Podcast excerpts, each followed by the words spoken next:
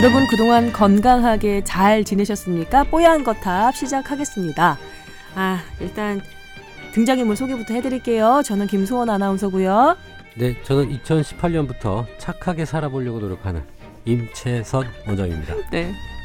안녕하세요. 감기 때문에 허우적대고 있는 남주현입니다. 저는 1월 1일부터 너무 열심히 살아서 이제 탈진 상태에 있는 신현영입니다. 그게 왜 다들 이렇게 비실비실한 거예요? 임, 임 원장님만 쌩쌩하신 것 같아. 아니 뭐 저는 힘들어도 음. 어, 좋아질 날이 오겠지라고 기다리고 있는 거죠. 일단 자기 소개에서 그 거론됐던 거 언급됐던 거를 한 번씩 짚고 넘어가자면 왜 착하게 살겠다고 갑자기 어. 그냥 변하지 말고 쭉 밀어붙이세요. 그 캐릭터라는 게 쉽게 잡히는 게 아니에요. 아니 뭐 어. 착하면서도 캐릭터 잡을 수 있죠. 음, 음. 저는 조금 2018년도에는 좀 어울러 어우러 어우 어우러 어우러져서. 이런 말 잘 안 써봤어 내가 네, 어, 여기 그렇게 살아보려고 노력. 미국에 계신 조동찬 기자가 옆에 있었으면 한번 또 그냥 대차게 발음 지적을 하셨을 텐데. 그리고 픽 하고 웃었겠죠. 그렇죠. 조 기자는 뭐 거기서 지금 아마 뭐 추위와 싸우고 있다고 얘기를 들었어요. 거기 춥대요? 네, 뭐 무지 춥대요. 거기 네. 뭐 북극 추위가 미국을 덮쳐서 보면은 악어가 죽 어, 강에 얼어서 죽어 있고 막 이런 그림 있던데. 안전하겠네요. 눈은 안 썬답니다. 아. 단독주택이 아니라 아 눈을 썰진 않는. 그렇군요. 썬다? 아 죄송합니다. 제가 오늘 상태가 안 좋아요. 눈은 안 쓴답니다. 예. 눈을 주로 이렇게 칼로 썰잖아요. 사람들이 이렇게 직각으로다가. 누도 아니고. 아 그렇군요. 우리 뭐 뽀얀거탑 애청자 여러분께서는 조동찬 기자 근황 궁금해하시는 분도 많으실 것 같아서 너무 겸사겸사 짚어봤네요. 그러면 뭐 그 전까지도 저는 임 원장님 어울려서 잘 지내신다고 생각했거든요. 그렇지 않고서 이렇게 일을 다방면으로 넓게 하실 수가 없는데 음. 그렇지 않아요? 그리고 약간 조 선배랑 이렇게 같이 있으면 상대적으로 좀 착해질 수밖에 착한 없어요. 캐릭터 아니셨나요? 어. 반사 효과 같은 거. 어, 있거든요. 착하죠.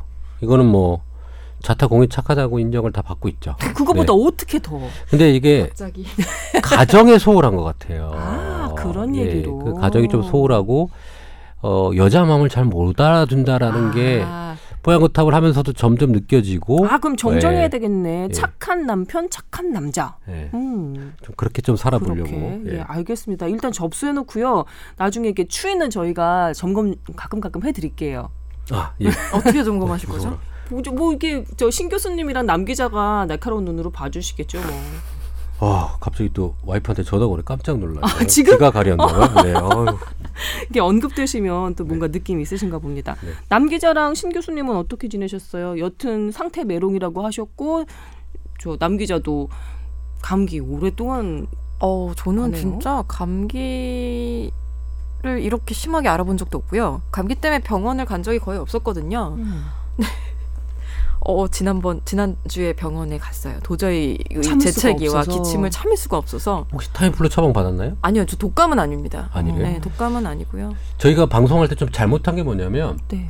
뭐 우리나라는 삼가 뭐 이렇게 음, 인플루엔자 삼가, 됩니다. 사가 뭐 이렇게 뭐 사가는 뭐 A 타입, B 타입 다 커버하지만 뭐 이렇게 음. 방송을 했는데 그 말 끝나고 이번 독감은요 음. 사과를 맞았어야 되는 독감이에요. 이거 어떡하면. 좋아.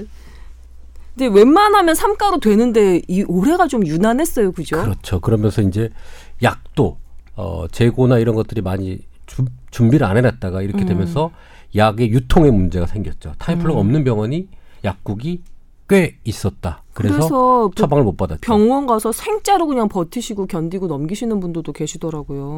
그래서 이 부분에 대해서 복지부도 인지를 하고요. 음. 그 시스템을 만들었더라고요. 그러니까 약품에 대한 도매, 소매에 관련된 이력 추적 시스템이 있어서 음. 바코드나 이런 것들을 가지고 도매, 소매에서 어떻게 분배되는지를 이제 모니터링하기 시작했어요. 올해부터. 아이고. 이제부터는 조금 약의 유통 부분에 대해서 음. 비축량이라고 하죠.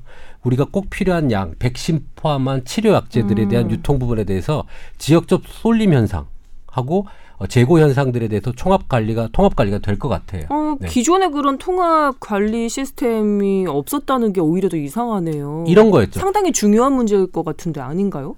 제약사에서 음. 팜, 제, 어, 어, 분량, 그러니까 천만 명당 몇 개 정도를 예비적으로 해서 판매를 했죠. 근데 그 판매된 게 어느 도매상과 소매상이 약국으로 분포해진다는 데는 몰랐어요. 음. 그러니까 어떤 지역에는 약이 전달이 안 돼 있는 지역이 있는 부분이 있었을 텐데 음. 이제 그런 것들을 지역적으로 그다음에 약국 병원들에 분포된 거를 이제 파악을 할 수 있으니까 어, 지역적으로 좀 모자란 양일 때는 조금 더 저쪽으로 공급을 할 늘리고 하는 그런 것들이 조율할 수 있는 시스템이 지금 올해 완비가 된 것 같습니다. 이제라도 다행입니다. 꼭 네. 필요한 시스템인 것 같은데 그냥 일반인들이 듣기에도 말이죠. 신 교수님. 그러니까요. 그 노인 무료 백, 독감 백신 한 게 한 2년 정도밖에 안 됐어요. 2, 3년 정도밖에 안 됐기 때문에 처음에 뭐 가격을 어떻게 할 거냐에 대한 또 의료계 내에 분분한 의견이 있었었고 그다음에 그러면 이거를 공급을 어떻게 하고 분배를 어떻게 할 거냐에 대한 이슈가 되게 컸거든요. 왜냐면은 노인 65세 이상 무료 독감합니다. 10월 며칠부터 합니다. 그러면 그날 땅 하고 엄청나게 많은 사람이 쏠려요. 음. 그래서 금방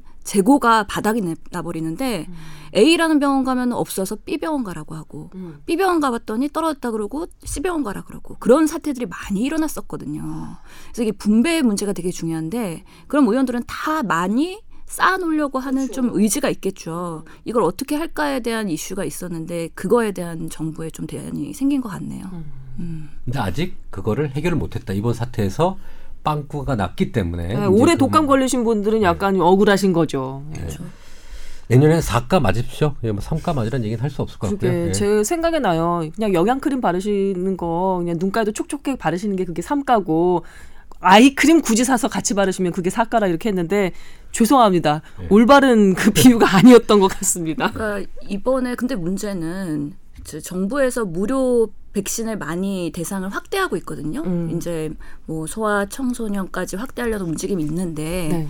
삼가로 무상 공급을 하고 있는 거예요. 음. 그래서 사가를 맞으려면은 자비로 맞아야 된다는 문제가 있는 거죠. 네. 그래서 보통 뭐 삼가면 3만 원, 사가면 4만 원 뭐 이런 식으로 생각을 많은 분들이 하고 계실 텐데 일단 무료로 접종하는 그 대상자들은 삼가는 무료로 맞을 수 예. 있는 거였네요. 근데 이번에 질병관리본부의 보도자료를 보니까 그럼에도 불구하고 이번에 그때 제가 우리 독감하면서 얘기했던 게 생각나요. 그 A형과 B형 독감 타입이 있고 네. A형에는 H1N1이 있고 H3N2가 있고 아이고, 뭐 그렇게 어려워. 어려운 얘기 아이고, 했었어요. 어려워. 네. B형은 빅토리아랑 야마가타가 있다. 아, 아이고 어려워라. 아, 그래갖고 네 가지 아형이 있는데 그래서 그 중에 세 개만 커버되면 삼가, 네 개만 네개 커버되면 사가 뭐 이런 얘기를 했었거든요. 음. 마침 그 야마가타라는 그 사가에만 있는 그 I형이 지금 마치. 예, 세계를 아주 그냥 예, 확산된 거죠. 음. 근데 그러면 이거를 어떻게 대안을 할 거냐? 정부에서 이걸 어떻게 바라보고 있느냐? 근데 그 보도 자료를 보면은 그럼에도 불구하고 야마가타는 B형이고 음. 독감 B형이고 B형은 그 증상이 심하지 않다. 다행히. 예, A형이 심하기 때문에 A형에 대한 음. 그 예방과 대책이 더 중요하고 음. 그래서 삼가를 맞는 거에 대해서 뭐 사가를 맞아야 된다 인정을 하지는 않거든요. 네. 음. 그래서 이걸 고집은 어떻게 아니고요.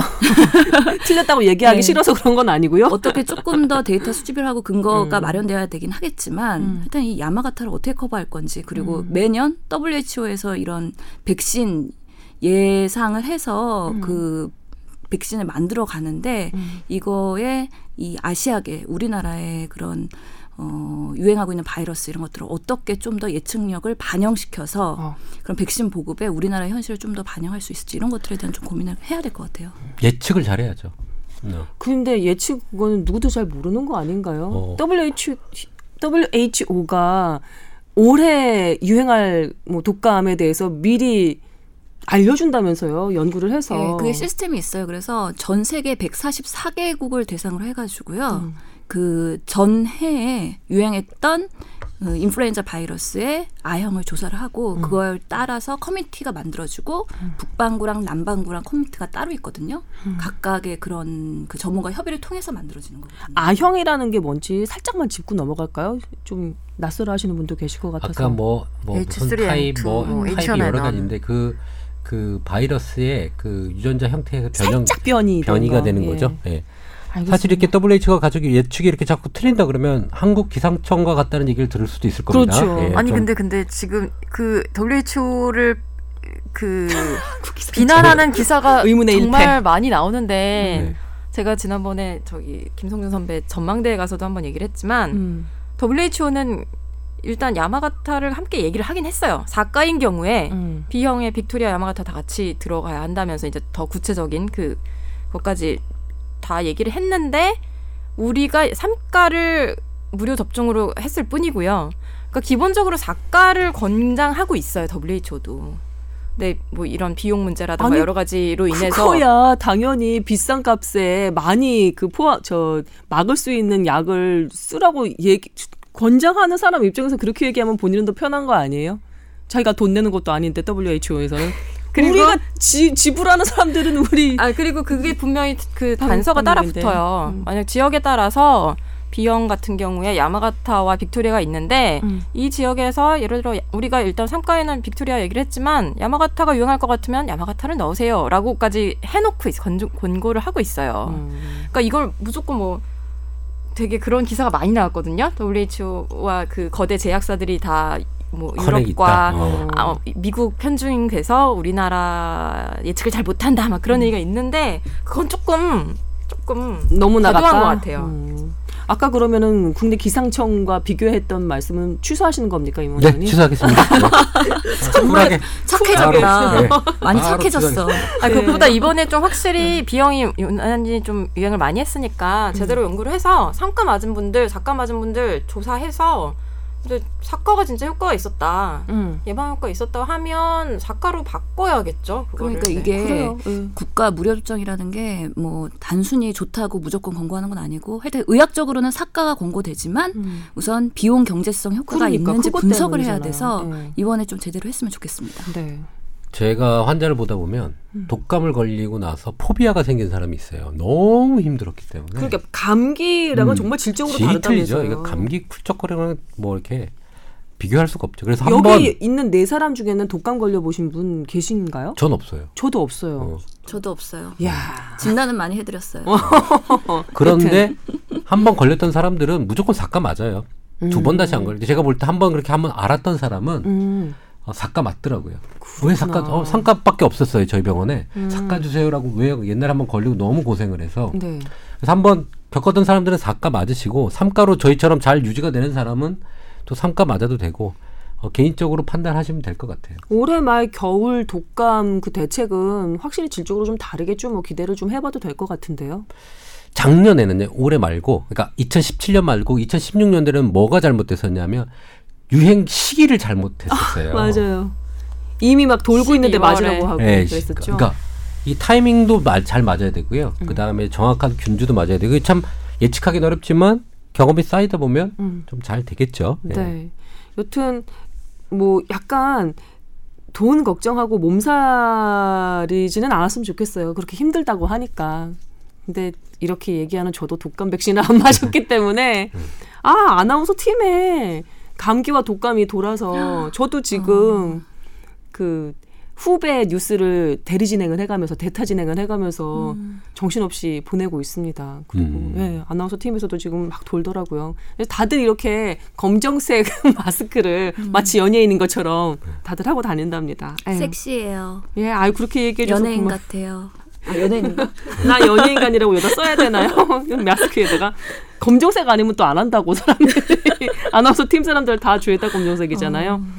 남 기자도 제가 이거 하나 드릴까요? 일회용인데. 아 괜찮습니다. 아 괜찮아요. 아 근데 독감 제가 경험이 없어서 이렇게 얘기하는 것 조심스럽긴 한데요. 음. 전 이번 감기가 너무 고통스럽고 오래 가서 차라리 독감이면 내가 휴가를 앓고 떳떳하게 빨리- 아, 휴가를 내고 휴가를 내고 좀 쉬었을 칠 텐데 음. 이거는 그러지도 못하고 아 우리 후배 아나운서 같은 경우는 독감 판정 받으니까 되게 좋아하더라고요. 맞아요. 독감 음성 나와서 나오지 말라고 분들도 하니까. 꽤 있었어요. 예, 출근하지 말라고 하니까. 아 저는 진짜 지난주 목요일 금요일 이 신현영 교수 찾아가서 인터뷰하고 제가 좀 취재를 같이 했는데 그때 거의 제정신이 아니었어요. 아 그래요. 정말 예, 근데 화면에 괜찮게 나왔다고 그렇지가 않습니다. 이두분 모두 괜찮게 나왔다고. 신 교수님, 음, 뭐 이게 뭐 말씀해 주시죠 왜 임- 임원님? 감기나 뭐든 간에 이제 우선 면역을 키우세요. 네, 감기를 탓하지 말고 네. 자기 몸 건강을 먼저 챙기세요. 그러지 않아도 저희 온 사연 중에 독감 관련한 사연이 있습니다. 잠깐 소개를 해드리고 또 해결을 해드리고 넘어가야 될 것 같은데요. 이분은 36살 남자라고 자기소개해 주셨는데 사연의 내용은 본인 내용은 아니에요.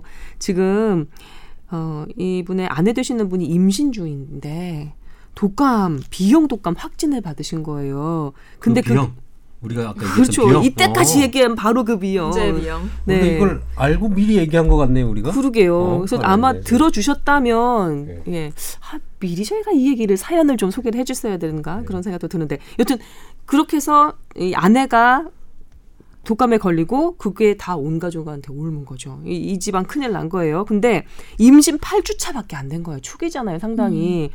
그랬는데 어 이제 타미플루 약을 처방받아서 어느 정도 괜 잠깐만요. 이 돌쟁이 아들은 타미플루 처방받아서 나아져 가는데 이 임신한 아내분은 수액만 맞고 돌아와서 쉬는 거예요. 근데 열이 안 떨어지는 거죠. 38도 이상으로 해서 안 떨어지는 거예요.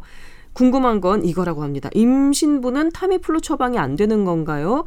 너무너무 힘들어 하는데 그 내과에서도 이렇게 얘기했답니다. 임신부에 대한 안전성이 확인이 안 돼서 처방해 줄 수 없다. 또 산부인과에 전화를 하니 어 타미플루 괜찮다 처방 받, 해주겠다 오라 이렇게 얘기를 했답니다.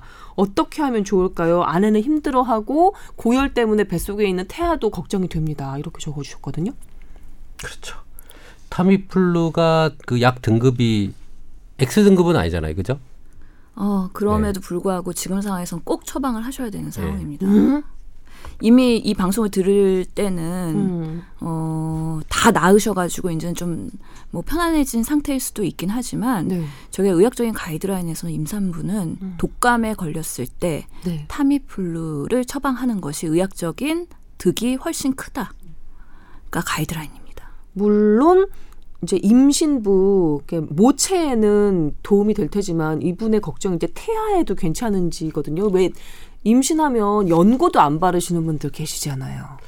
아까 얘기한 X 등급이라고 하는 건 뭐냐면 약들이 등급 중에 이 X 등급은 태아나 신생 그 우리 태아에 절대적으로 영향을 악영향을 미치니 복용을 임산부는 금지하는 등급이에요. X 등급. 음. 그리고 A 등급 안전하다 판명된 것도 있고요. 근데 네. C 등급인가 이거는 유해한지 아닌지를 알 수가 없다. 아직 아. 연구가 안 됐다라는 건데 아마 C 등급이 C등급. C 등급이죠. C 등급이기 아. 때문에 이거는 어, 알 수 없기 때문에 네. 어, 우선 X 등급은 아니니까 투여하는 게 맞습니다. 더더욱이 이거는요. 네네. 임산부가 독감에 걸렸을 때 특히 8주차 음. 초기잖아요. 네, 초기죠. 그럴 때 독감이 산모한테 그리고 태아한테 미치는 영향이 오히려 훨씬 더 크거든요. 아 타미플루 예. 약이 걱정되는 것보다 오히려 독감 때문에. 그럼요. 엄마의 같은 경우에는 호흡기에 합병증이 증가하면서 음. 입원 치료를 해야 되거나 중증도로 진행될 가능성도 높고 일반 음. 정상 성인에 비해서 음. 그리고 이게 독감 바이러스가 태반으로 전파되기 때문에 태아한테도 악영향을 미치거든요. 음. 그래서 보고된 바에 의하면 여러 가지 선천 기형이나 어머. 저체중, 자연 유산의 그 비율을 높인다고 되어 있어요. 그래서 2013년에 그 메타 분석 결과에서 보면은 음. 뭐 우리나라의 연구는 아니긴 하지만 음. 구순 9개월 3.2배, 신경관 결손 3.3배, 소뇌증 5.7배, 심장 결손 1.6배 이렇게 높인다고 되어 있기 때문에 임산부에서 독감이 무섭습니다. 예, 꼭 적극적으로 치료를 해야 된다. 네. 그리고 아, 아까 이건- 48시간 얘기 나왔잖아요. 네. 40 보통은 타미플루 이런 약들이 다 48시간 임상 증상이 시작되기 전에 먹어야 효과가 있다고 하기 때문에 적극적으로 빠르게 투여를 하는 거를 권고하고 있지만 음. 48시간 지난 이후에도 음. 도움이 될 수 있기 때문에 그럼에도 불구하고 투여는 해야 된다가 가이드라인입니다. 열이 약간 수액을 맞고 낮았다 낮아졌다고 하셨는데 그러면 독감이 약간 이제 나아가고 있는 상황이라고 봐도 되는 건가요? 이분 같은 경우는 이렇게 나아가고 있는데 굳이 가서 타미플루를 맞아야 되나라는 생각을 또 하실 수도 있을 것 같아서 먹는 거고요. 맞는 건 아니고. 죄송합니다. 예. 맞, 맞아요. 음, 그 고열 자체가 태한테 미치는 그, 그 부정적인 영향이 많기 때문에 음. 우선은 열이 많이 나실 때는 하여튼 수액을 하든 뭐를 하든 해열제 타, 뭐 타이레놀을 하든 음, 어, 열은 빨리 떨어뜨려야 되고요. 그렇군요. 그거와 함께 타미플루 처방하는 거를 원칙으로 하고 있습니다. 이 내원한 그 내과 병원에서는 처방을 타미플루 처방을 못 해준다고 했다는데 이건 왜 그러셨을까요? 사실 전문 분야가 아니기 때문에 어, 음. 이 열나는 원인이 단순한 어, 이게 뭐 독감인지 아니면 다른 원인인데 열나는 건지를 산부인과에서 확인하라고 해서 사실은 나는 요거까지만 확실히 하겠다. 음. 어, 산부인과 부분은 어, 잘 모르겠다라고 사실 하시고 보내신 것 같아요. 예. 아, 음. 아마 산부인과를 가봐라라고 얘기를 했다면 했겠죠. 네 했겠죠. 했, 했다면 문제는 없을 것 같고요. 하지 않고 괜찮다고 했다면 그거는 문제인 거죠. 예. 저는 정말 근데 임산부가 독감 백신 꼭 맞으셔야 되거든요. 음. 안 맞으시고 독감 걸리면 정말 대안이 없는 거예요. 그래서 우리나라 국가 무료 그 접종 대상에 임산부도 넣어야 되지 않을까 싶어요. 어, 안 들어가 있어요? 예. 음. 오호. 우리 복, 보건복지부 자문 임채성 원장님께서 어, 한번. 예, 예. 지금 갑자기 뭐 무언가를 적으실 것처럼 아니요 뇌에다 적고 있습니다. 아, 네, 뇌에다. 알겠습니다. 예, 임산부들 독감 주사 꼭 맞아야 된다는 거 잘 모르실 수 있거든요. 음. 그렇기 오히려 때문에 네. 어떤 약이라든지 안 하고 싶어서 백신도 생각 안 하시는 분도 계실지 몰라요. 음. 하지만 독감 백신은 정말 임신맘 때 필수이다. 음. 그래서 그 백신에 관련해 가지고요, 되게 궁금한 점들이 많을 것 같아서 조금 네네. 어, 환자분들이 궁금해하는 것들을 정리를 해왔거든요. 예, 감사합니다. 그래서 아까 삼가 사가 얘기를 했어요. 근데 삼가 맞으신 경우에 감염되는 거 또는 사가 맞으신 경우에 감염되는 경우가 있거든요. 모든 사람이 독감 맞는 예방제 백신을 한다고 해서 안 걸리는 건 아닙니다. 그렇다면서요? 그래서 그럼 어떤 경우냐? 그러면은 보통 우리가 백신 맞으면은 2주 후부터 항체가 생긴다고 하거든요. 그 사이에 노출되는 경우가 있을 수 있고요. 음. 아까 말씀드린 것처럼 사과, 뭐 야마가타 그거에 뭐 백신에 포함되지 않은 그런 것들이 바이러스가 감염됐을 수 있으니까 그런 음. 경우도 있을 수 있을 것 같아요. 그러면 나는 독감에 걸렸어요. 근데 독감 예방 접종은 그 전에 안 했어요. 음. 걸린 다음에 예방 접종하는 게 도움이 될까요, 안 될까요? 동... 타미플루 먹어야지 왜 백신을 접종하나요? 어, 독감 걸리고 나서 타미플루 먹고 다 회복됐어요. 응. 그 다음에 내가 예방 접종 하는 게 도움이 될까요, 안 될까요? 그 다음엔 새로운 백신을 맞아야 되는 거 아니에요? 그 다음 음. 겨울에 돌 거라는 그 백신을? 시기가 중요할 것 같은데요. 1월 초다 그럼 맞는 게 나을 것 같고 또 걸릴 수도 뭐 있는 2월 거예요? 음. 그럼요. 어머나. 그러니까 지금 1월 달에 걸리고서 회복이 됐어요. 근데 예방 백신 안 했거든요, 이번 시즌에. 음. 그러면 지금이라도 맞는 게 도움이 될까요? 라고 질문을 할 수가 있죠, 환자가. 그렇겠네요. 도움이 남 기자 된다고 얘기 생각합니다. 들어보면은, 어. 예, 역시 의학 전문 기자는 달라졌다. 의학 남 기자. 담당 기자입니다. 전문 기자 아닙니다. 의학 담당 기자. 확실하게 넘어가네. 음. 그렇구나. 아, 아, 진짜 지금- 그럴 수 있을 것 같아요. 지금 캐나다 같은 경우에 음. co-infection이 두 케이스 있다고 하더라고요. 그러니까 A형, B형이 동시에 어... 동시에 바이러스가 발견이 되, 는 케이스가 어. 있대요. A형 걸렸다가 낫고 B형 또 아니요. 걸리고? 한 사람의 그 저 뭐라 그래야 되죠? 그 검체? 인플루엔자 검사를 하는데 네. 검체 한 사람의 검체에서 A형, B형이 다 분리가 됐대요. 그럼 두 배로 더 아픈. 거예요? 아니 근데 임상적으로 봤을 때는 증상은 비슷하다고 하더라고요. 근데 음. 어쨌든 그런 경우도 있으니까 음. 쉬운 교수 얘기대로 나왔어도 1월 초다. 뭐 그럼 맞는 게 그러니까 지금 예, 그럴 것 같아요. 정답입니다. 나 그래서- 정말 그 무식한 질문 하나만 할게요. 음, 음. 한번 걸린 독감 그 병원 바이러스라고 하나요? 그 바이러스가 또 다시 돌면 그 병에 걸렸던 독감에 걸렸던 사람은 뭐 항체가 또 생겨서 그 똑같은 바이러스로는 걸리지 않는 거예요, 독감을? 그렇겠죠. 하지만 A형이 너무나 많기 때문에 그쵸. 의미 없는 얘기가 되는 건가요? 매년 유전자 변형이 일어나기 때문에 아. 아. 까네 개의 A형이 있다고 말씀드렸지만 음. 걔네들 자체도 변종들이 엄청 많은 거거든요.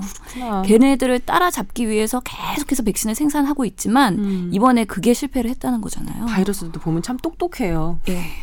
한 번 한 번 치고 그냥 사라져 버리는 게 아니에요. 계속 변이를 일으켜 가면서 괴롭히네요. 근데 자식들. 2009년에 유행했던 신종플루 응. 신종플루 같은 경우 H1N1이 지금 상당히 변이가 적은 채로 그대로 유지되고 있대요. 오. H3N2는 너무 많이 변이가 돼서 음, 난리인데 뭐 인플루엔자 하시는 분들이 그렇게 말씀을 하시더라고요. 그래서 음. H1N1 다시 그때 한번 앓으신 분이 예방 접종도 했고 어 근데 이번에 또 걸렸다. 그랬을 경우에는 통증이나 증상이 굉장히 약하게 지나갈 수 있다고 하더라고요. 그리고 B형 같은 경우에는 교차 면역 반응이라는 게 있을 수 있거든요. 그게 뭐냐면 음. B형의 어떤 한 A형을 걸렸어요. 음. 그랬는데 얘와 유사한 바이러스 항원 B형 다른 음. 그렇지만 유사한 음. 이런 거에 만약에 노출됐을 때는 그거에 대해서 비슷한 면역을 가지고 있기 때문에 음. 오히려 좀 그런 것들에 예방이 될 수 있는 부분이 B형에는 좀 더 강하다. 그게 마치 그 얘기 같네요. WHO에서 권고를 하기를 만약에 자기가 유행할 바이러스를 똑같이 예측을 하지 못한다 하더라도 그거에 대비해서 만들어진 백신을 맞아두는 게 편하다. 음. 네. 은, 은근히 비슷한 유형의 그 바이러스가 돈다면 확실하게 똑같은 것에 대비한 그 백신이 아니더라도 효과는 웬만큼은 있다. 그렇죠. 그게 음. 교차 면역이라는 겁니다. 그렇군요. 예. 알겠습니다. 우리 독감에 대해서 너무 깊이 들어가는 거 아닌가요? 좀 딴 얘기를 좀 하면요. 네. 저는 이 타미플루 얘기만 나올 때 보면 참 마음이 아파요. 왜? 이 스위스 로슈에서 만들어서 연간 10조 원씩 판매를 하고 있거든요. 아, 나 무슨 말씀 하시려고 하는지 아는 것 같다. 네. 생, 어, 계피?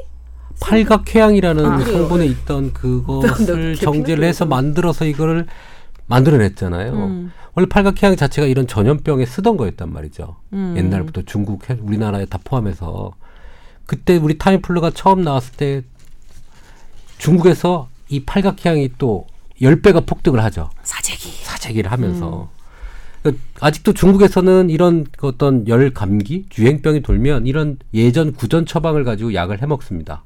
아직도 사실은 참 이런 좋은 제품 하나가 나라의 경제를 만들 텐데 아, 어떻게 스위스라는 그 조그만 회사에서 그걸 만들었을까? 미국에서 연구한 거를 사들여서 그래서 뭐한한 달이 얹혀서 얘기를 하자면 지금도 아직 잡지 못한 여러 가지 질병들이 많잖아요. 음. 음.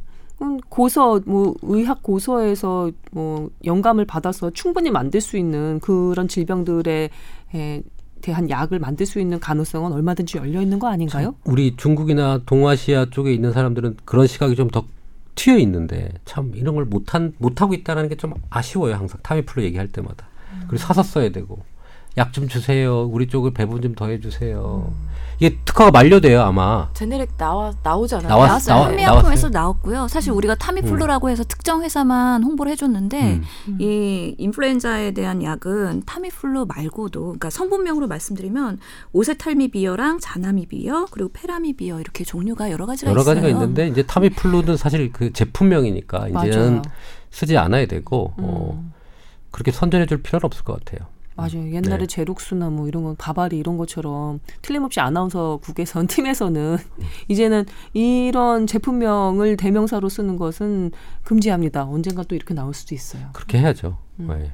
그나저나 신 교수님 오늘 독감 관련해서 정말 방대한 자료를 네, 공부해 오셔서 눈빛을 반짝반짝 열심히 가르쳐 주셨는데 되게 섹시했어요. 음. 그 뭐예요? 또 거기서 그걸 왜 빠져요? 우리 시스터 후드예요. 왜 그렇게 한번 밀고 나가 보려고. 제가 공부를 열심히 해갖고 이렇게 얘기할 때 섹시한가요? 음 눈빛이 개슴칠해진 걸 얘기하는 거군요. 저는 공부를 열심히 할 운명인가 봐요. 그러면 음, 잘 하시는 거 해야죠. 사실 아까 탈진된다는 이유도 음. 뭐 감기 독감 환자가 워낙 많아가지고 진료실이 쉴 틈이 없고 화장실 갈 틈이 없어서 그런 것도 있긴 한데 음. 1월 1일부터 activation이 걸려갖고 잠이 안 오는 거예요. activation이 뭐예요? 어. 각성 음, 그렇죠. 상태가 유지되는 건가요? 네. 뭔가 새해 소망도 만들어 놓고 올해는 작년보다 더 잘해야지. 그리고 작년에 해결되지 못한 사람이야 것들을 진짜. 올해 빨리 마무리를 해야지 이러다 보니까 할 음. 일들이 너무 산적해 있는 거죠. activation이 아니라 agitation 아니에요? agitation은 뭐예요? agitation은 뭐냐고요? 네? 그건 뭐예요? 뭐좀좀 좀 약간 nervous해지는 거예요. 예, 예민해지고. 불안 걸 불안 거예요? 예, 예, 예. 오. 어, 나 이렇게 살아도 되나? 막 이런 거 아니에요 또? 어. 저기 전문인 둘이서 전문 용어 가지고 왔다 갔다 하니까 그냥 영어거든요, 영어. 네, 영어예요. 예. 그냥 영어야. 우리 병원에서 의료진들이 주로 이렇게 환자들을 description 할 때나 어, description 아이고 이런. 우리끼리 이렇게 할때 보통 쓰는 용어들이긴 하죠. 그래서 우리 방송 용어 뭐 하나 은어 있으면 하나 해보자. 기자 남 기자. 저는 뭐전 국민이 아는 용어고 뭐 니주 간다 뭐 이런 거. 뭐야, 니주 건다는 뭡니까? 뭐, 건다도 뭐야? 몰라? 뭐야 그게? 어 니주가 저, 와 저도 이거 되게 옛날에 들은 거라 가물가물한데 이제 세트 같은 거 세우고 그럴 때 이 바닥에 까는 이, 이 규격화된 나무 토막 같은 게 있어요. 음. 아주 그걸 이제 니주를 깐다는 게 그걸 깔아놓고 미리 이제 준비를 한다. 어. 음. 근데 보통 저희끼리는 뭐 얘기할 때 이렇게 미리 이걸 뭐라고 해야 뭐라고 복선을 해야? 까는 거예요? 그쵸, 그쵸. 복선을 그거에. 깐다든지 네. 아니면 뭐 꺼내기 어려운 얘기를 할 때 뭐좀 네. 빙빙 돌려서 분위기를 조성한다든지 네, 네, 그쵸. 뭐 분위기 때. 조성한다, 복선을 음. 깐다. 예. 너 오늘 되게 예뻐 보인다. 아왜 이래 무슨 부탁하려고 뭐 이런 경우에 쓰는 음. 말이죠. 음, 늦을 거. 아니면 전혀 쓰- 쓸데기 없는 그러게. 말을 하고 있네요 지금. 좋은 말도 아닌데 왜 썼어. 그러니까요. 멋 멋도 없어 보이고 우리나라 말도 아니고 없고. 영어도 아니고 이게 지금 남북 관계가 지금 아니 왜 남북 관계가 이렇게 지금 소통에 지금 고리가 열렸잖아요. 네. 근데 친 교수님이 오늘 그 독감에 대해서 그렇게 준비를 많이 해오신 게 음, 이게 좀 급한 상황이란 말이에요. 빨리 어떻게 처리를 해줘야 되는데 음. 우리가 그 사연을 받고 방송에서 얘기를 하는데 일주일이라는 시간이 사실 걸리면서 마음이 많이 안타까웠던 것 같아요. 맞아요. 그래서 사실은 아까 아 남- 고마워요 신 교수님 진짜 남북- 마음을 쓰신 거지. 음, 남북 얘기를 괜히 꺼낸 게 아니에요. 어. 그래요. 예, 예. 들어. 그러니까 이런 조금 급한 상황에서는 사- 저희가 그 우리 청취자와 한 라인을 조금 개통해야 되지 않겠나 라는 생각이 좀 들고 네. 사연을 음. 어, 이, 이거는 빨리 답변하기 어려울 수가 있으니 우리가 결론만이라도 이건 빨리 가서 타미플루 처방 아 받으세요라는 그래. 일단 한 마디만의 댓글만 달아도 사실은 조금 도움이 됐을 거라는 생각이 좀 들기 때문에 네. 이런 내용들 좀 급하다고 판단되는 부분은 저희 그 사연 말고 우리 댓글이라든지 이런 걸로 해서 사실 하면 우리 한 라인으로 조금 이용을 네. 하는 게 어떨까라는 생각으로 그리고 오늘 지선 PD가 그런 거 꼼꼼하게 잘 챙기거든요. 그리고 저희도 우리 뽀얀 거다 단톡방에 진짜 어제 자정이 넘어서까지 주제에 대해서 그리고 막 논문 올라오고 기사 올라오고 진짜 왜 그렇게들 열심히 하시는 거예요.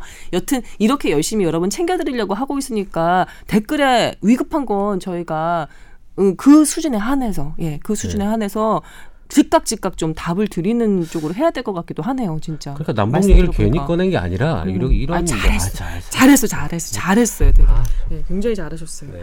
예, 여러분께서는 지금 뽀얀 거탑 듣고 계십니다.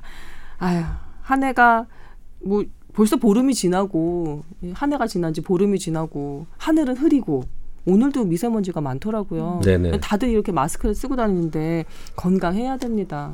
음. 저는 산소세를 걷어야 되지 않겠나. 보니까 오늘 제가 12시 뉴스 할 때 아이템 하나가 뭐였냐면 베이징은 지금 하늘이 맑아요. 그래서 공원에서 사람들이 마스크를 쓰지 않은 채 놀고 있는 거예요. 그래서 아니 베이징은 저렇게 간만에 저렇게 맑아서 좋다는데 지금 우리 상공은 막 거의 초미세먼지 주의보가 지금 내려져 있거든요. 이상하더라고요 분위기가. 그게 왜 느낌이. 보도가 된 거예요? 염장 지르는 건가요? 모르겠어요. 그, 그렇게 약간 이상 날카로워. 네. 염장 지르는 보도 같은 건 12시 뉴스에서 소화를 시키더라고요. 아. 예. 기사를 봐야겠어요. 예. 베이징 특파원이 아주 꼭 해달라고 그러셨나 봐요. 예, 국제부에 진적을 넣으셨는지 저도 모르겠습니다만 12시 뉴스에서 꼭 소화를 시키더라고요. 근데 12시 뉴스 다시 보기 돼요? 음, 다시 보기는 안 되는 것 같아요. 8시 뉴스 주로 되는 것 그러니까 같아요. 저는 김소원 아나운서 뉴스를 보고 싶은데 음. 실시간으로 볼 수는 없는데 12시 뉴스 주로 어디서 시청하게 되시냐면요. 병원 로비, 그다음에 역, 그다음에 찜질방, 그다음에 무슨 순댓국집, 오징어 덮밥집 이런 식당에 있는 텔레비전 이런 것을 통해서 예. 아, 밥 먹다가. 네. 아, 12시 뉴스는 절대로 죽지 않습니다. 그러니까 죽지 않는다는 얘기는 취소가 안 돼요. 왜냐하면 모든 행사도 점심은 먹기 때문에 그 점심 먹을 동안에 12시 뉴스가 거의 막아준다고 해야 되나요? 음.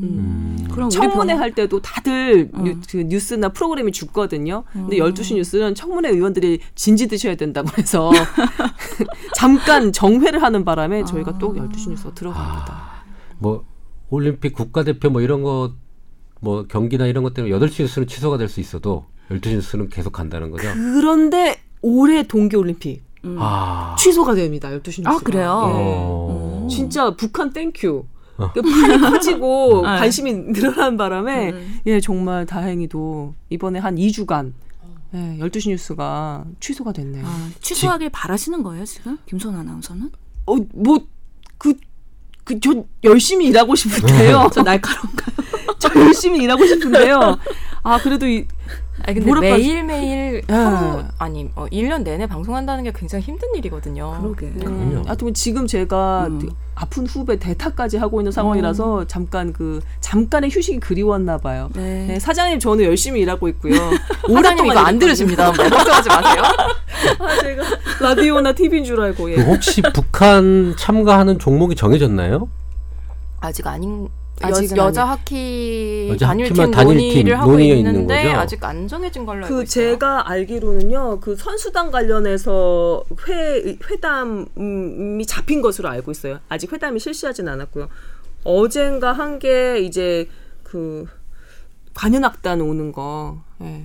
그거 이게 했고 뭐 그게 빨리 정해져야 티켓이 품귀 현상이 아마 북한 참가하는 쪽은 품귀 현상이 나올 거예요. 모란본 악단은 안 온대요. 음. 삼지연 악단이 온대요. 그래도 향수를 있는 사람들이 그 북한 응원하는 그쪽에 매진이 됩니다. 아마 음. 예전에도 그랬듯이 아마 그런 부분은 또 있을, 있을 거예요. 아, 저도 관심이 가더라고요. 저도 관심 가요. 그러니까 네. 그래서 임 원장님이 평창 얘기하셔갖고 저도 어. 좀 2월 달에 평창으로 가볼까. 네. 그랬더니만 엄마 나 평창 애들이랑 가려고 이랬더니 엄마가 음. 평창에 왜 가냐고. 왜요? 평창에 그래도 30년 만에 올림픽 하는데 그러게. 너 남주영 기자가 하는 얘기 못 들었어? 그렇게 춥대는데 24개월 아기를 데리고 어떻게 가 이러는 거예요. 어우 어머님 감사나 너무 감사드립니다 일단 그렇게 열심히 들어줘서 너무 감사합니다. 놀랐어. 어. 아 근데 24개월 애기면은 네. 어, 좀 너무 추울 것 같아요. 차라리 빙상 종목 쪽을 알아보세요. 강릉 쪽으로. 음, 아 그럼 또 설상은 너무 있군요. 추워요. 예, 예. 어, 그런 게 있구나. 빙상 종목, 어. 설상 종목. 오케이 알아보겠습니다. 음. 감사합니다. 여튼 음. 아, 한 달도 안 남았다. 시간이 좀 빨리 갔네요. 예. 그렇습니다. 아, 오늘 주제로 넘어가야 되는데요. 오늘의 주제는 어 하, 목동 이대병원 얘기를 저희가 총정리를 하고 넘어가야 될 것 같아요. 최근에 그 수사 결과가 예, 마지막으로 발표가 됐거든요. 근데 이거- 사실 최종은 아닐 것 같아요. 지금 안 그래도 이제 어, 그래요? 되게 사망 원인이 최종 나온 네, 거 네, 아니었어요? 부검 결과가 최종 나온 건데요. 네. 이제 기사를 보시고 되게 많은 분들이 어, 저희 이제 외부 모니터단도 계시거든요. 음. 다들 아니 왜 기사를 봤는데 궁금증이 하나도 풀리지 않는 거냐며 되게 뭐라고 하셨어요. 네. 근데 이해가 가긴 하거든요. 이건 음. 이번에 나온 건 지난주 금요일에 나온 게 부검 결과가 나온 거예요. 근데 이번에 뭐 저도 취- 여러 교수님들 취재하면서 얘기를 들었지만 음. 우리가 부검에 대한 너무 환상을 갖고 있는데 부검만으로 사망에 이르게 된 모든 경위를 파악할 수 있는 건 아니잖아요. 그래도 일단 제목만 보면 뭔가 일달 일단락이 아니라 그냥 대단원이 딱 마감된 것 같은 느낌이 드는데요. 그렇죠. 오염된 영양제 맞고 폐혈증 사망 이런 끝 아닌가요? 근데 이제 왜 오염됐나, 어떤 경로로 오염됐나 그거를 밝혀내는 마지막 과정이 남아 있는 거죠. 음. 그래서 오늘 오늘 그 이대목동병원 NICU 주치인 조수진 교수가 경찰에 출석을 했습니다. 네. 아 이게 저희가 녹음을 지금 화요일에 하고 있으니까 네.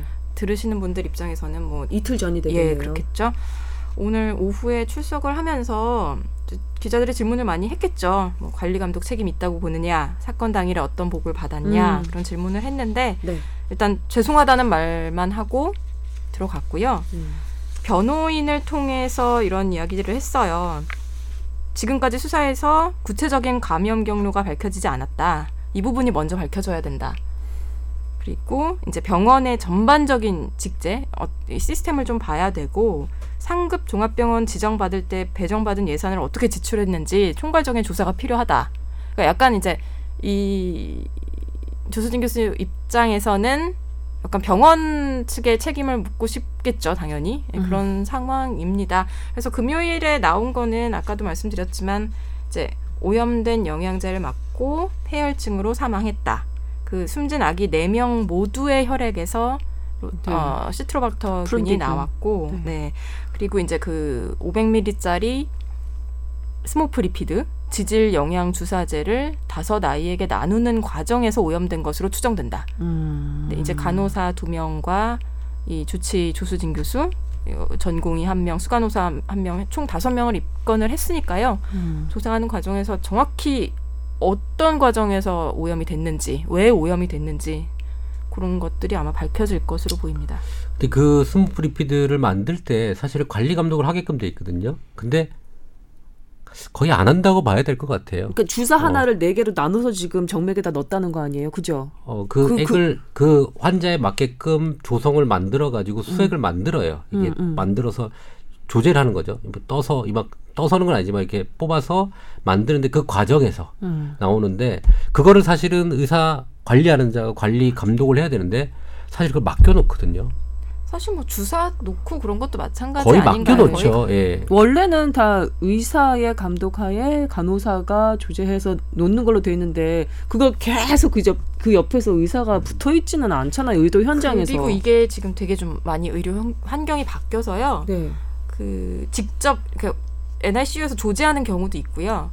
어, 클린 벤치라 그래서 음. 완전 멸균실이 따로 있어요. 그래서 약제부에 병원 아. 약사분들이 여러 가지를 조제해서 올려주는 경우가 있고 어. 이제 이번에 문제가 된 지질 영양제 같은 경우는 이거는 믹스를 못 한다 그러더라고요. 음. 저도 이제 취재하면서 알게 됐는데 지방 성분이라서 그 기존에 뭐 포도당이나 그런 거랑 하면은 이게 섞이질 않기 때문에 이건 따로 주는데 음. 어 이거를 국내 유일하게 이 음. 사고가 나기 전까지는 유일하게 한 병원에서만 아. 이것 또한 그 멸균 시설에서 만들어서 멸- 밀봉을 해서 올려줬던 거예요. 근데 이 이 대에서는 어떻게 했던 거예요, 그럼? 여기는 이제 NICU에 병을 하나 올려서 음. 무려 500ml짜리를 하나 올려서 많이 이제 이제 시린지라고 하나요? 음. 거기다 이렇게 빼서. 빼서 다, 음. 다섯 개를 만들어 놓고 음.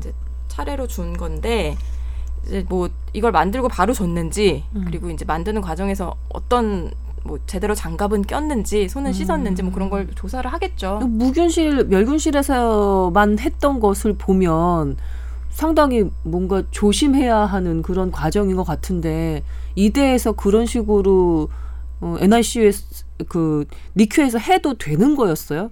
그런 지침이나 뭐 무슨 규정 같은 건 전혀 없어요. 그걸 만드는데. 아, 제가 이게 규정을 한번 들여다봤어요. 아이고, 네. 이게 병원 그러니까 3급 종합병 이대 같은 3급 종합병원에 해당되는 음. 어떤 정책적인 평가하는 부분이 있거든요. 우선 크게 왜 그러면 그런 평가를 잘 받아야 되는지 종합병원이 우선은 우리 상급 종합병원, 대학병원 3차 병원이라고 얘기하는 병원에 지정을 받게 되면 의료보험 수가를 더 높, 5%가 더 높게 받습니다. 득이다. 득이에요. 돈을 더 줘요. 음. 왜냐면 니는 어려운 환자를 보니까 그만큼 메리트, 인센티브를 그러니까. 주는 거예요. 네. 두 번째 이번에 그 우리 상급 병실료 음. 그 다음에 특진료가 없어지면서 음. 병원에서 수익이 확 줄었어요. 그렇겠죠. 그래서 그 보존된 수익을 각 병원별로 나눠줍니다. 보건복지부에서 어. 그거를 그냥 줄 수는 없으니 병원 의료 질 평가를 해서 잘 된 데를 그 못 받았던 돈을 뭐, 뭐 몇백억씩 줍니다. 음. 큰 병원들에게. 음, 음, 그것도 받아야 돼요. 그걸 평가를 잘 받아야 그 돈을 잘 받는 거예요. 음. 그러니까 삼 3급 종합병원이 되고 질평가에도 통과를 해야 되고 음. 그다음에 뭐 연구중심 병원이라든지 여러 가지 복지부가 원하는 평가 제도에 들어가야지만 그런 돈을 받기 때문에 네.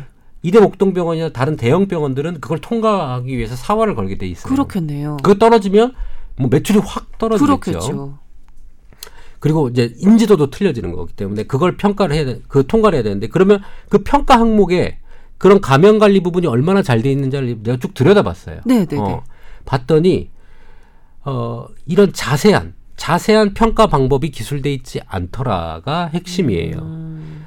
왜 그, 거기면 감염 관리 그럼 감염 관리에 대해서 무엇을 했느냐 평가 항목을 보니까 감염 관리 지도사를 선정해서 교육해라 라는 거예요. 그것만 있으면 그 부분에서 표- 점수를 받고 넘어가는 거예요. 음. 신생아 수에서 의사 한 명당 뭐 몇 명까지만 봐라. 이런 것들만 들어가 있어요. 전혀 질 관리 부분, 감염 관리 부분에 대해서 자세한 행목이 없는 거죠. 음. 우리가 이럴 때 쓰는 말이 요식 요식적이다, 요식행이다 이런 말 쓰죠. 어, 역, 여기서 필요한 게 사실 역사적으로 오랜 기간 이런 협의와 이런 문제점을 교정해 가면서 하는 디테일한 항목이 사실은 어떻게 보면 역량이라고 볼 수 있거든요. 의료의 역량. 근데 아직 우리나라는 이런 의료의 역량에 대해서 이런 사건 하나로 또 보강이 되겠지만 아직까지는 디테일한 면이 떨어진다는 거죠. 그러니까 정맥 주사에 관련돼서 정확한 지시 가이드라인이 없었던 거죠. 없었다, 없었다. 음. 그래서 분위기는 아마 이 상종에서 내려갈 거라고 이제 보입니다. 강등된다고 예. 하던데요. 예, 거의 기사에서 그렇게 봤어. 생각을 하고 있고 어, 복지부 관련되신 분들도 이 여론하고 이런 것들 때문에 어, 이렇게 두면 안 되겠다라고 생각을 좀 하시는 것 같아요. 그래서 이런 평가들에 있어서 병원 질평가의 부분에서도 없어요. 두 가지 다 감염 관리 부분에서 디테일한 부분이 많이 떨어졌기 때문에 음. 그런 부분을 만드는 게 우리 영, 의료 보건계의 역량인 것 같아요. 역량이 아직 부- 부족합니다. 근데 상급 종합병원에서 분명히 아마 빠질 것 같은데요. 거의 음. 확실시 되긴 하는데 사실 그 직전까지 이번 사고가 나기 직전까지 복지부에서 요구한 조건들을 다 충족을 했단 말이에요. 음. 그럼 이거는 뭔가 조건을 바꾸거나 음. 아까 말씀하신 것처럼 맞네. 조금 더 강화를 하지 않고 하는 거는 음. 뭐 NICU를 폐쇄하는 방법 외에는 사실 되게 말이 안 앞뒤가 안 맞잖아요. 그렇죠. 하네. 근데 이거는 2년마다 다시 재평가를 합니다. 음. 그러면 준비 잘해서 그 다음에 들어오 오는 것도 한 가지 방법이겠죠. 음. 어, 뭐 유예를 하든 이건 복지부와 법 법리적 해석이 있을 거예요. 음. 어, 그거 다 포함해서 결론 나온 대로 받아들이는 거고 음. 이런 부분들이 조금 저는 완비가 돼야 된다라는 게 제 생각입니다. 예. 복지부에서 요구하던 기준을 기존에는 다 그 충족을 시켰는데 사고 이후 그 기준과는 별개로 그 상급 종합병원에서 등급을 강등을 시킨다. 근거가 미약하다고 볼 수도 있을 것 지금 같네요. 보류한 근거는 일단 NIC가 일시 폐쇄된 상태라 아. 그 신생아 중환자실을 운영해야 한다는 기준을 못 충족시켰기 때문이거든요. 예, 아니 저거를 또 약간 눈 가리고 아웅이다. 그렇죠. 갖다 코에 갖다 붙인 코걸이 같은 느낌이 드는데 근데 신 교수님, 예. 네, 국민 감정도 고려를 해야 될 것 같아요. 이게 상급 종합병원이라는 게 중증 환자를 잘 보기 위해서 그렇게 정부에서 지원을 해주는 건데 음. 중증 환자를 잘 못 본 거잖아요. 문제가 있었던 거잖아요. 그거를 기준에 적합하다고 해서 줘버리면 음. 이 물론 기준이 허술해서 준 거긴 하지만 음. 이게 말이나 되는 국민들이 납득할 수 있는 그런 상황이겠냐고요. 교수님 저 지정을 해주자는 얘기가 절대 아니었습니다. 그러니까 댓글 우리가 달릴라. 예, 상급 아니라, 종합병원이 되냐 마냐를 논의하는 게 중요한 게 아닌 것 그렇죠. 같고요. 예. 지금 예, 이 사태에 대해서 저는 그 마지막으로 조동찬 기자가 떠나기 전에 막 흥분해서 얘기했던 게 기억이 나요. 그래서 막을 수 있는 죽음이었느냐. 우리가 미리 예방할 수 있었겠느냐. 그거에 대해서 철저하게 검증하고 그거에 대한 대안을 마련해야 된다. 그거에 초점을 두고선 얘기를 해야 될 것 같다는 생각이 들어요. 지금 이 똑같이 그 지질 주사를 정맥에 이렇게 나, 정맥 주사로 나눠서 어 주사하는 그 과정을 다른 병원에서도 하고 있을 거 아니에요. 굳이 니큐가 아니더라도 다들 아뜨거라 하면서 다시금 깨끗하게 잘 하겠죠. 하고 있겠죠? 예. 그래서 지금 아까 말씀드린 그 음. 클린벤치에서 나누던 거를 상당히 많은 병원들이 지금 따라가고 있다고 하더라고요. 음. 근데 이게 또 결국 병원 약사의 업무가 많아지는 거라 이게 이 부서간 되게 복잡한 역학 관계가 있더라고요. 근데 어쨌든 그런 식으로라도 누군가가 조금 배려를 하고 조금 음. 일이 많아지더라도 분담을 해서 해야 되는 부분인 것 같아요. 네. 제가 어떤 대형 병원의 원장님한테 뭔가 한 오퍼를 받았어요. 음. 어, 다운스텝 병원을 하나 만들고 싶다. 그게 뭔가요? 그런 거예요. 지금 감염 관리 부분이 화두에 지금 올라왔어요. 대형 병원의 지금 문제 부분에 감염 관리 부분이 지금 화두거든요. 신생아뿐만 아니라 그렇죠. 중환자실, 일반 병실에 다제 내성균 관련돼서도 그러니까 다제 내성균이라는 거는 항생제에 어 듣지 않는 그런 균을 가지고 있는 보균자들이 많아지고 있다는 거예요. 대학병원에.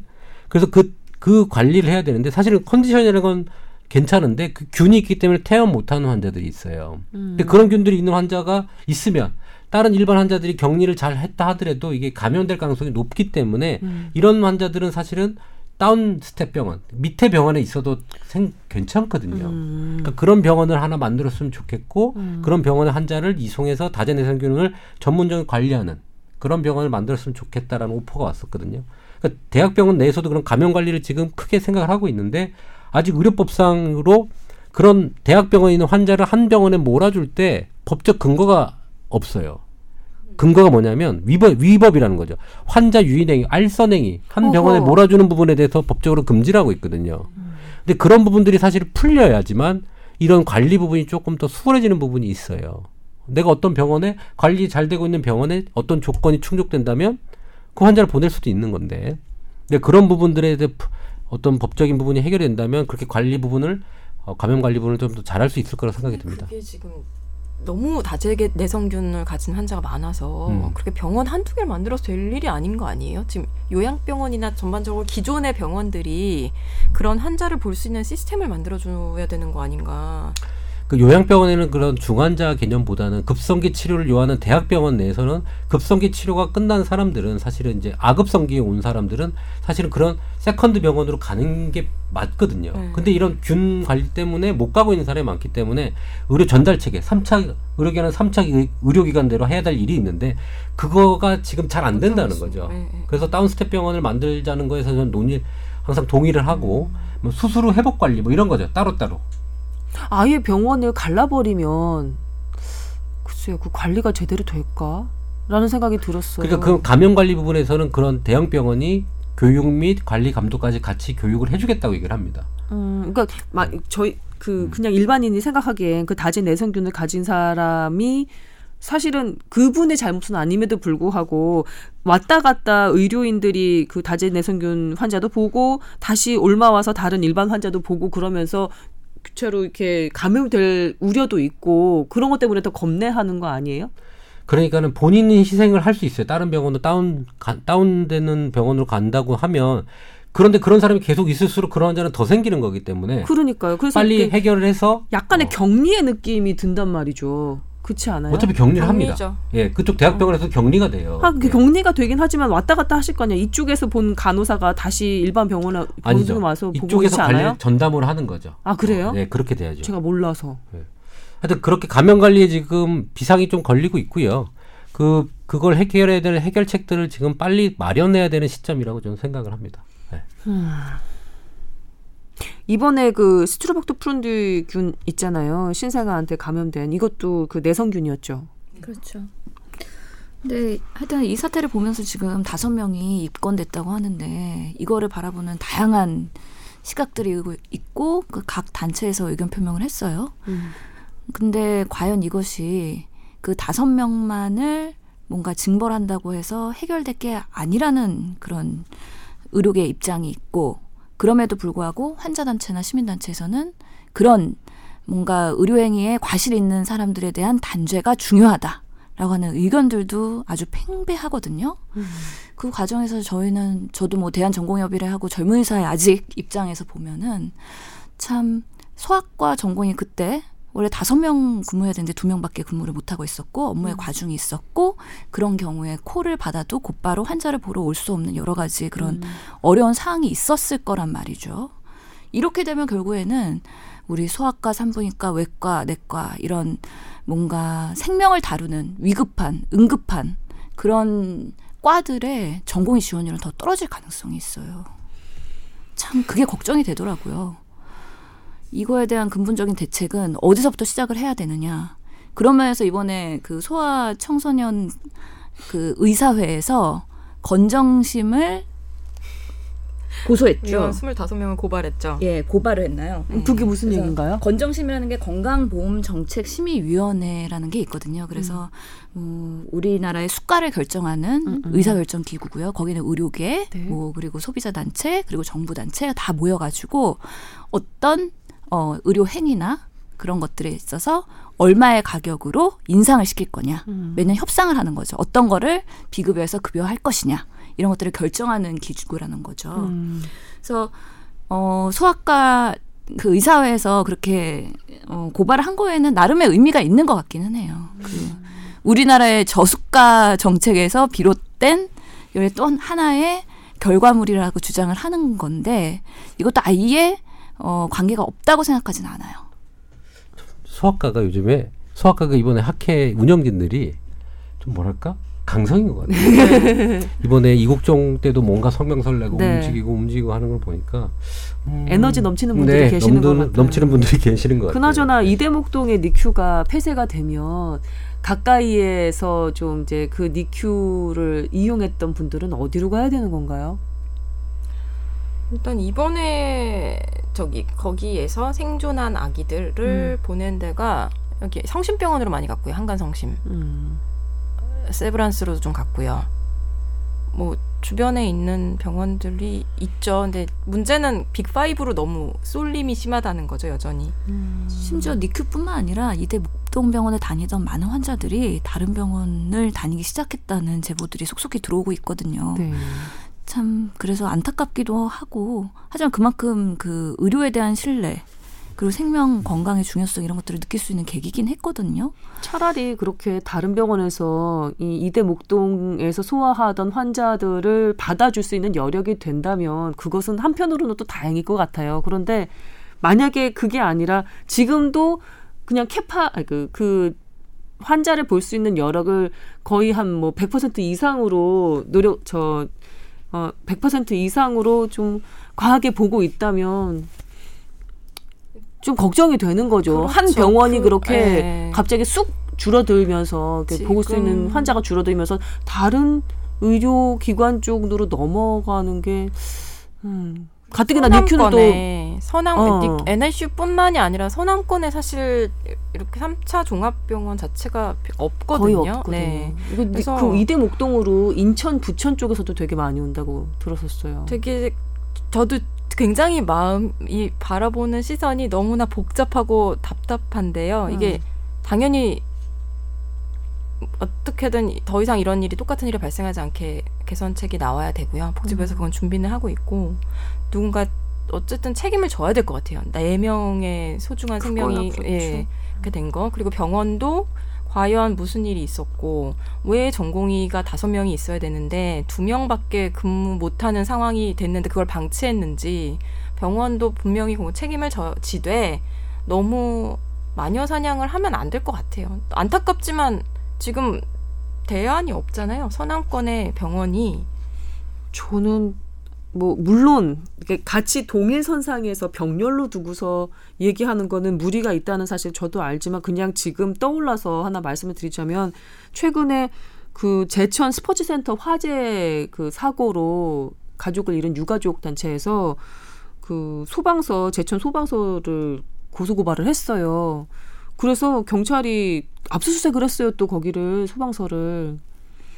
음, 근데 사실 이 지방 소방서라는 데가 그 서울 그, 그 소방서랑 좀 다르게 상당히 환경이 열악하잖아요.